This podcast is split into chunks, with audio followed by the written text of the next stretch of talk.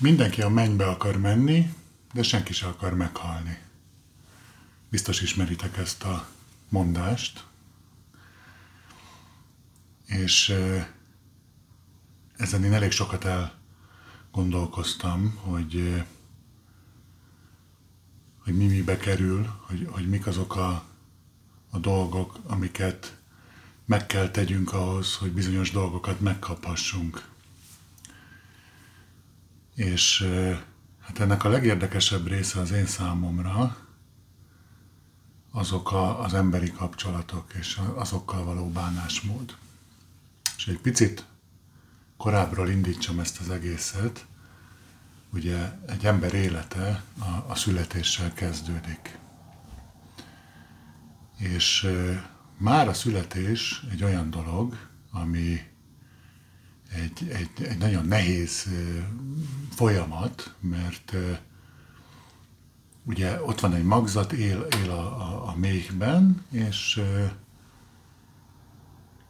elkövetkezik az az állapot, hogy ő fejlődik, és meg előbb-utóbb bekövetkezik az az állapot, hogy nem jó neki már ott, nem fér el, eljön a születés ideje.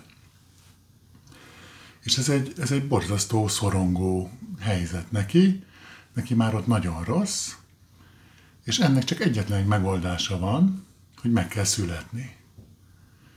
És a születés maga az egy szörnyű dolog. Tehát gondolj bele, hogy ott vagy a minden tökéletesbe, meleg van, körbevesz az anya téged, és előbb-utóbb eljön az az állapot, hogy ennek az egésznek vége lesz, és meg kell születni valahova, amit te nem ismersz, hogy ott mi van. Egy új valamibe, egy számodra teljesen ismeretlen világba. Ráadásul ez a születés folyamata egy borzasztó kellemetlen dolog. Tele van fájdalommal, a szülőcsatornán végig haladni, ott forgolódás, surlódás, rengeteg fájdalom. Ez egy borzasztó folyamat, amit olyankor ez a kisbaba átél.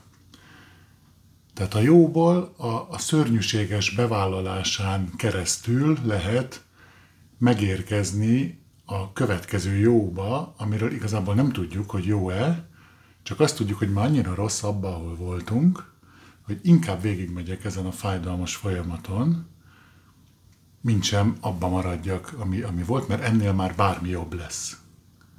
Tehát gyakorlatilag az a baba, aki megszületik, ő gyakorlatilag föladja a létezést, és azt mondja, hogy ennél bármi jobb.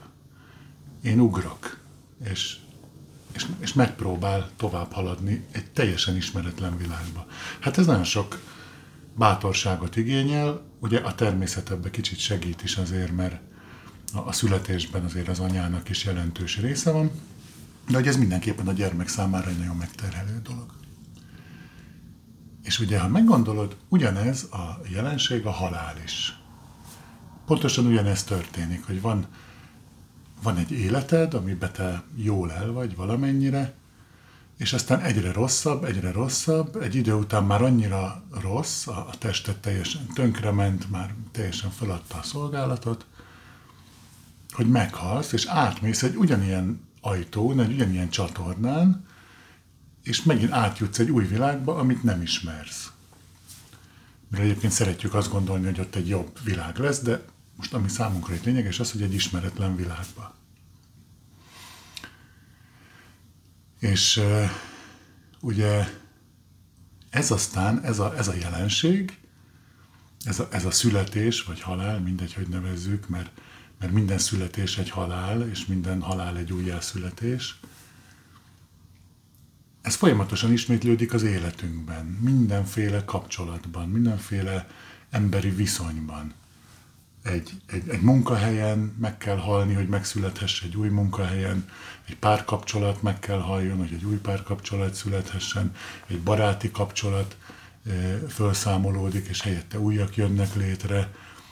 Folyamatosan az életünkben ilyen halál és születés élmények történnek, és gyakorlatilag ez az egész életünk, ezeknek a láncolata. És amikor egy gyerek megszületik, akkor teljesen az édesanyjára van utalva, ugye? Tehát nem mint vannak ugye csomó olyan állat, hogy megszületik, kicsit megrázza magát, föláll, és már egy teljes értékű állatként már megy tovább. Ez nálunk az emlőseknél, és ezen belül az embereknél, hát ez nem nagyon így van, hanem hosszú-hosszú időn keresztül ki vagy szolgáltatva a gondoskodásnak. Tehát ebből ugye az is azonnal következik, hogy te bármit gondolsz, mondjuk csecsemőként, hogy te elszaladgálnál erre, arra, amarra, mert érdekel a világ, és neked az lenne a fontos, hogy megismerj ott egy, nem tudom mit, egy másik játszóteret, vagy egy színes labdát, vagy egy teljesen mindegy, hogy mit. Nem teheted meg, mert egy ilyen képzeletbeli lánccal össze vagy kötve az anyával, hiszen ha ő nincs ott, akkor neked véged. Ő táplál téged, ő él, tehát nagyon kicsi gyerekkorodban ugye ő szoptat, tehát fizikailag tényleg a tápanyagot belőle kapod, később pedig a létezésedet ő biztosítja az apával együtt, a szülők mondjuk akkor úgy inkább. Tehát a lényeg az, hogy ki vagy szolgáltatva nekik. És ezért gyerekként minden olyan élethelyzetben, amikor mérlegre kerül az, hogy én mi akarok lenni, vagy mi vagyok, az önazonosság és a kötődés, akkor a gyerek mindig a kötődést fogja választani. Minden esetben, kivétel nélkül. Nem tud mást választani. Tulajdonképpen nincsen választási lehetőség, ez nem egy valódi választás, hanem ezekben a helyzetekben mindig saját magát kell elnyomja, és a kötődéshez szükséges dolgokat kell válassza. És ez ugye egy nagyon, nagyon érdekes dolog, mert ezért egy nagyon drága árat fizetünk, hogy minden ilyen alkalommal önmagunkból egy kis darab elvész, lenyomódik, nem fontos. Tehát hogyha mondjuk nekem az anyám azt mondja, hogy ne sírj már kisfiam, katona dolog,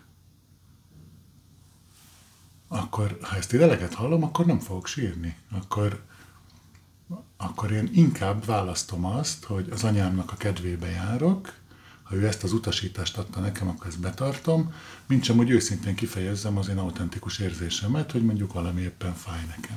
De ez csak egy példa erre, szerintem értitek, hogy mindig a kötődést választjuk. Na most, ugye azzal kezdtem, hogy én a kapcsolatokról szeretnék beszélni. Miért érdekes ez? Azért, mert a kapcsolatok tekintetében miért érdekes ez? Mert ugye egy kapcsolat akkor, mitől működik jól egy kapcsolat? Szerintem attól működik jól, hogyha ott két autentikus, önazonos ember van, akik egymással kapcsolódnak. Ugye, hogyha nem ez van, akkor az inkább egy ilyen funkcionális dolog, ahol valamilyen kompenzáció történik, használjuk a másikat valamire. Persze ez nem ilyen vegytiszta dolog, általában ezek keverednek, de mondjuk ideális esetben akkor működik jól egy kapcsolat, hogyha ott valamiféle célközösség van a két résztvevő között. És hát most célközösség alatt ugye több dolgot lehet érteni, vagy elmondom, hogy én mit értek alatta. Ez lehet egy külső cél, hogy valamiért mi együtt dolgozunk, valamilyen irányba mi közösen törekszünk, és azt el akarjuk érni. És lehet egy belső cél, ami a kapcsolaton belüli, a kapcsolat tekintetében belső. Ez alatt például azt értem, hogy valami olyan dolog, ahol mi komplementer módon tudunk viselkedni. Tehát én azt tudom adni neked, amire neked szükséged van, és te azt tudod adni nekem, amire nekem szükségem van, és ebben találkozunk. Na most ez ugye nagyon sok dimenziója lehet ennek, a célközösségnek, és nagyon fontos, hogy ezekbe egyezzünk, mert hogyha ebben nem találkozunk, ezekben a dolgokban, akkor ez egy nagyon nehezen működtethető dologgá válik. Tehát például, hogyha mondjuk a szexualitás tekintetében, hogy vagyunk a szexualitással, mire szeretném használni a szexualitást. Hogyha neked mondjuk a szexualitás arról szól, hogy a közelségünket, a szeretetünket, a szerelmünket ezen keresztül fejezzük ki, nekem meg mondjuk arról szól, hogy az önismeret és a világ megismerése a szexualitáson keresztül, akkor ugye nem leszünk egy jó párosítás, mert nem ugyanazt várjuk ettől, nincs meg a célközösségünk. Vagy hogyha nem tudom, életvitel tekintetében te mindig hajnalba szeretsz fölkelni, én meg este szeretek későig fönnmaradni. Nehéz lesz együtt működnünk. Vagy ha te olyan vagy, hogy szereted a rendet, a struktúrát, azt, hogy mindennek megvan a helye, és oda tesszük vissza. Én meg inkább a szabadságot részesítem az előnybe, a kötetlenséget, hogy szétdobálom a cuccaimat, aztán majd a hétvégén elpakolom, nem fogunk tudni jól működni. Vagy ha a tervek tekintetében nem egyezünk, hogy én azon vagyok, hogy 5 év múlva külföldön éljek, te meg azon vagy, hogy a lokális élőhelyeden mindenkivel szuper kapcsolatot alakítsál ki, mert te itt képzeled el a következő 80 évedet, nem fog működni. Nem fog jól működni a kapcsolódás. És hát ezt még így sorolhatnám, ugye nagyon sok irányba, tulajdonképpen maga a kifelé való törekvésünk, a kinti célközösségünk, abba is lehet, tehát az is tulajdonképpen azt igényli, hogy belül mi együtt tudjunk működni abba komplementer módon, ugye, tehát hogyha ugye itt jönnek be a szerepek a képbe, hogy ki milyen szerepben van, az élet milyen tekintetében. Tehát ugye, hogyha van egy autónk, és abban mind a ketten vezetni akarunk, az nem nagyon lesz eredményes, de ha mind a ketten a térképet nézzük, az se lesz jó, mert akkor meg a fának megyünk ugyanúgy, mint ha a kormányért kapkodunk. Tehát valahogy el kell osztani ezeket, hogy kinek mi a funkciója, mi a szerepe. Ki az, aki mondjuk az a principium, aki kimegy a külvilágba és meghódítja az újabb területeket, és levadásza a zsákmányt és hazahozza. Ki az, aki otthon van, és feldolgozza, és fenntartja azt az élőhelyet, ahol élünk. Vagy ezt hogy osztjuk meg, milyen elosztásban, milyen ritmusban, mindegy, de hogy ebben legyen egy együttműködés köztünk. Szóval szerintem ezek a kapcsolatok tudnak jól működni, ahol ez a célközösség megvan, mert ezeknél a kapcsolódásoknál maga a kapcsolat az nem egy cél, hanem egy következmény. Mert van cél, nem a kapcsolat maga a cél, hanem van egy valódi cél, amiben mi együttműködünk, és ennek a legtermészetesebben, organikusabban szerveződő struktúrája a kapcsolat. És ugye ez az a pont, ahol megvan a választás lehetősége.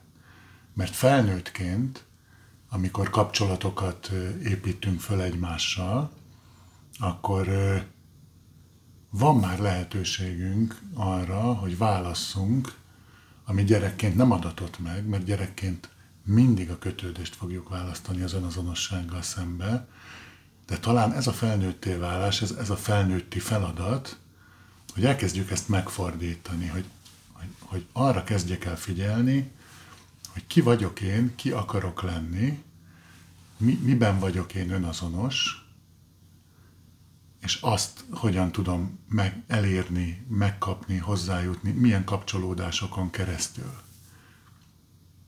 Nekem ez az élményem, hogy ez egy nagyon fontos felismerés, hogy milyen kapcsolatokat üzemeltetek. Olyan kapcsolatokat, amikben magáért a kapcsolatért vagyok benne, mert már megszoktam, megszerettem, kényelmes, kötődök, mindig ez volt, nem merek másba, stb.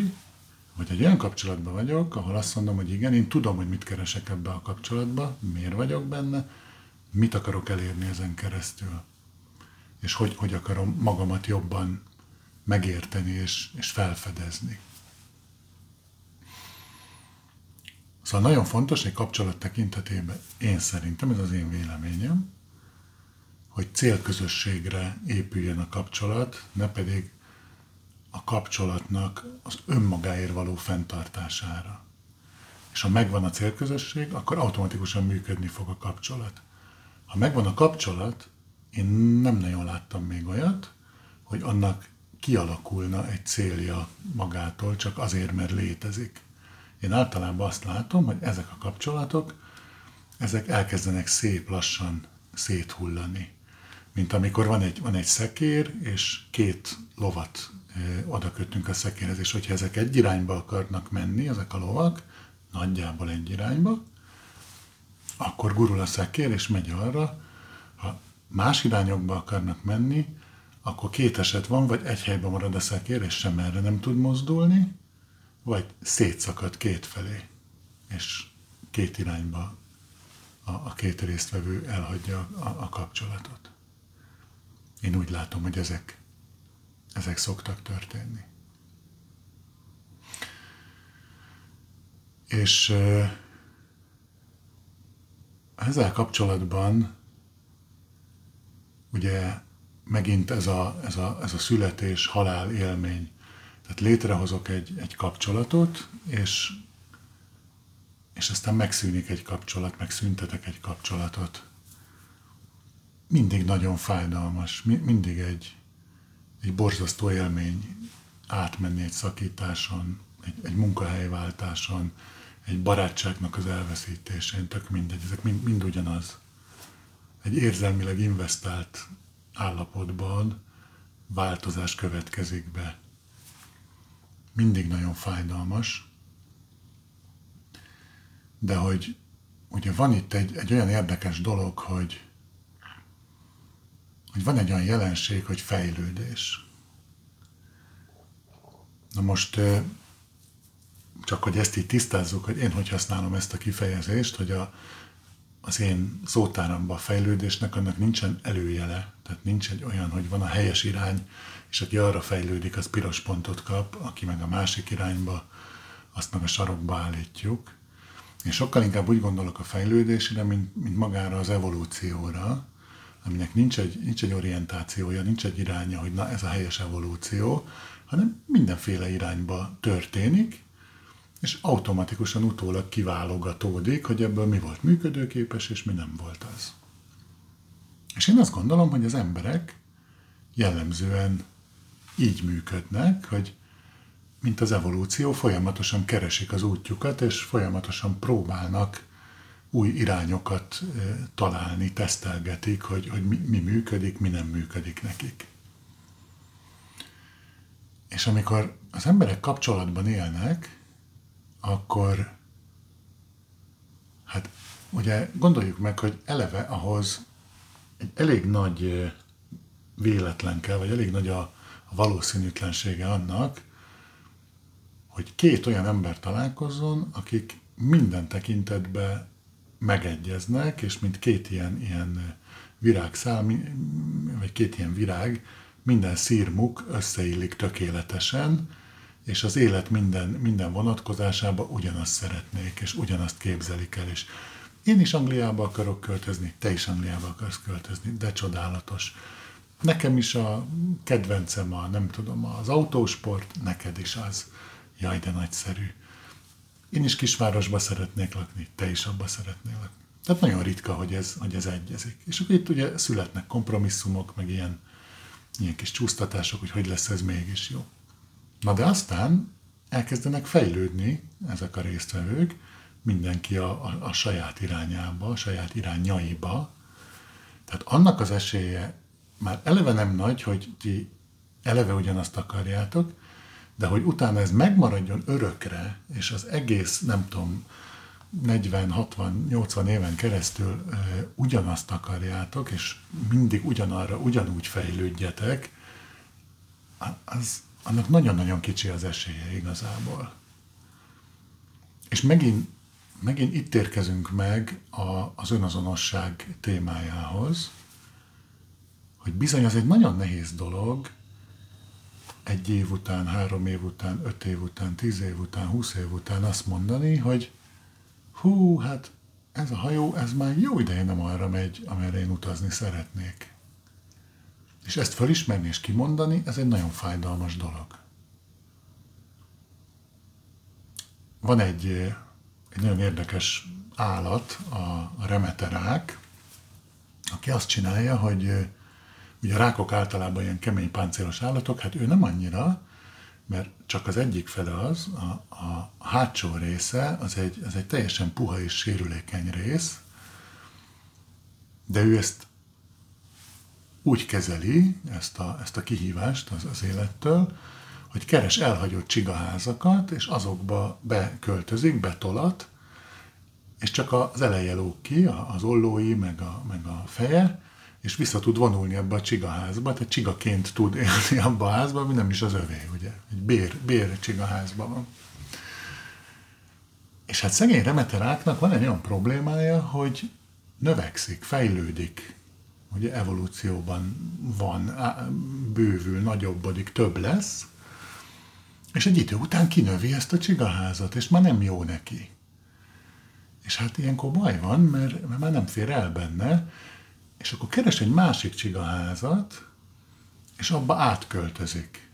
És ugye neki az a folyamata, hogy az egyik házból a másikba.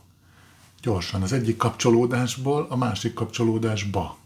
Mert ott van biztonságban. Tehát ő tulajdonképpen egy ilyen kapcsolatfüggő szimbólum, aki az egyikből a másikba megy, mert ő mindig a kapcsolódást részesíti előnyben a csigaházzal, mindig a kötődést, az önazonossággal szemben ő nem mer kiállni a világ elé, hogy én vagyok a remeterák, mert azonnal megeszik, ugye?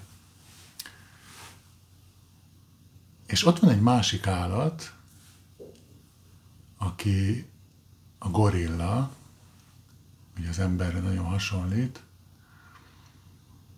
és hát van egy ilyen elég szomorú dolog velük, hogy szoktak rájuk ugye vadászni orvadászok, és az orvadászok azt a technikát használják, hogy dróthurkokat tesznek ki valami csalival, és akkor a gorilla ugye belenyúl ebbe a dróthurokba, megfogja a kaját, ami benne van, megpróbálja kihúzni a kezét, és rászorul a hurok a csuklójára, és nem tudja kihúzni. És ez egy drótkötél, vékony, de drótkötél. És akkor már hiába engedi el a kaját, mert ez már rászorult, ez már nem fogja elengedni őt. És hát sajnos nem ritka, hogy ezek a vadászok nem egy gorillát találnak a csapdában, hanem a gorillának csak a kezét. Mert a gorilla egy ponton rájön arra, hogy ennek a helyzetnek egy megoldása van, hogy ő a saját kezét le kell vágja, le kell csonkolja saját magát ahhoz, hogy megmeneküljön ebből a csapdából. És hát szerintem ez egy jó szimbólum arra, hogy mennyire nehéz és mennyire fájdalmas az önazonosságot választani, amikor például egy kapcsolatnak az ember véget vet, fölmond egy munkahelyen, vagy egy párkapcsolatot lezár és befejez, akkor ott szükségszerűen magunkba is kárt kell tennünk, egyszerűen egy részt le kell vágjak magamból ahhoz, hogy tovább tudjak menni. Mert az önazonosságom azt mondja, hogy az én utam másfelé vezet, és bizony ehhez, mint a születés is, ugye, először át kell menjek egy nagyon fájdalmas folyamaton, hogy utána megszülethessek abba a kintbe, amit még nem ismerek. És ehhez nagyon nagy erő és akarat és bátorság és lendület kell, hogy ezt az ember megmerje lépni, de hogy tulajdonképpen ez a felnőtt életnek a nagy ajándéka, hogy gyerekként ebből nem választhatsz, gyerekként mindig is a csapdában vagy, és a kötődés mindig is az egyes számú prioritás lesz, de felnőttként le tudod vágni a csapdába esett testrészt, és ez nagyon fájdalmas, általában annak is nagyon fájdalmas, akivel ez a folyamat történik, ugye, mert ez a legritkább esetben olyan, hogy megegyezünk a partnerrel, hogy fú, tehát én is pont erre gondoltam, de jó, hogy neked is eszedbe jutott, hogy fejezzük be ezt a kapcsolatot.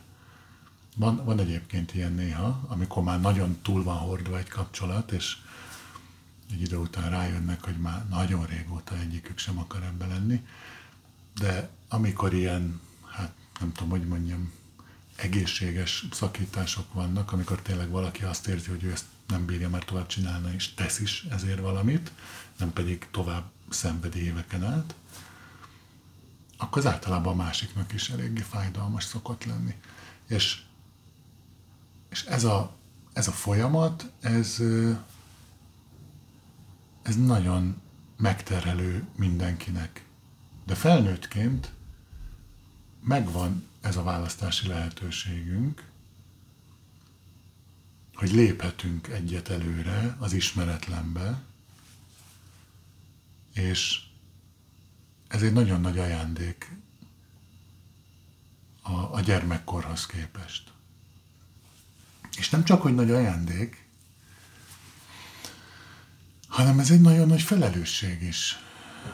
Kétfajta módon is, ugye?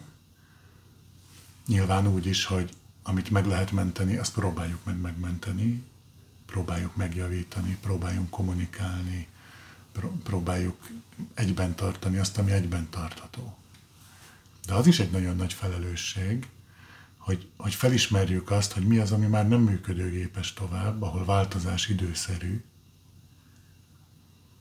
és ott, hogy a változás megtörténjen, az nem csak az én szempontomból egy kritikus dolog, hanem a másik szempontjából is. Mert ha egy életképtelen dologban pazaroljuk az időnket, akkor mind a kettőnknek az ideje csak fogy. És minden másodperccel kevesebb ideje marad arra, hogy megtalálja azt, ami neki tényleg jó. Tehát, hogyha egy olyan részvényben van befektetve a pénzed, ami folyamatosan veszít az értékéből, akkor ugye nem az a befektetési tanácsadó mondása, hogy hát még üldögél rajta, azt hát, ha egyszer jó lesz, hanem azt mondja, hogy stop loss, azonnal számolt föl, add el a befektetésedet, és fektesd be a pénzed valami másba. Minél előbb, annál jobb. Mert minden pillanattal több lesz a veszteséged, és minden pillanattal veszítesz időt, hogy újra nyereséget realizálj egy másik befektetéssel. Szóval kicsit így összefoglalólag, amit szerintem érdemes ebből hazavinni, vagy ami nekem ebből fontos. Gyermekként mindig a kötődést választjuk az önazonossággal szemben.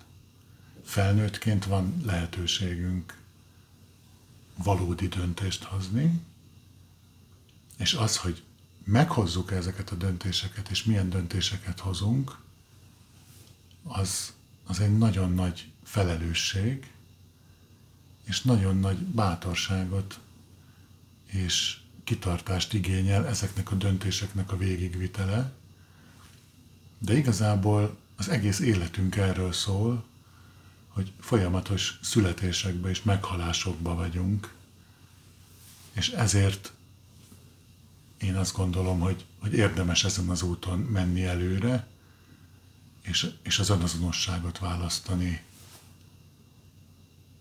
Én legalábbis erre törekszem az utóbbi időben, és hát nyilván majd 40 év múlva majd beszámolok róla, hogy mennyire jól sikerült, vagy nem. De szerintem ezen az úton senkinek nem könnyű járni, és mindenkinek sok kitartást és erőt kívánok, akik ezt az utat választják. Sziasztok!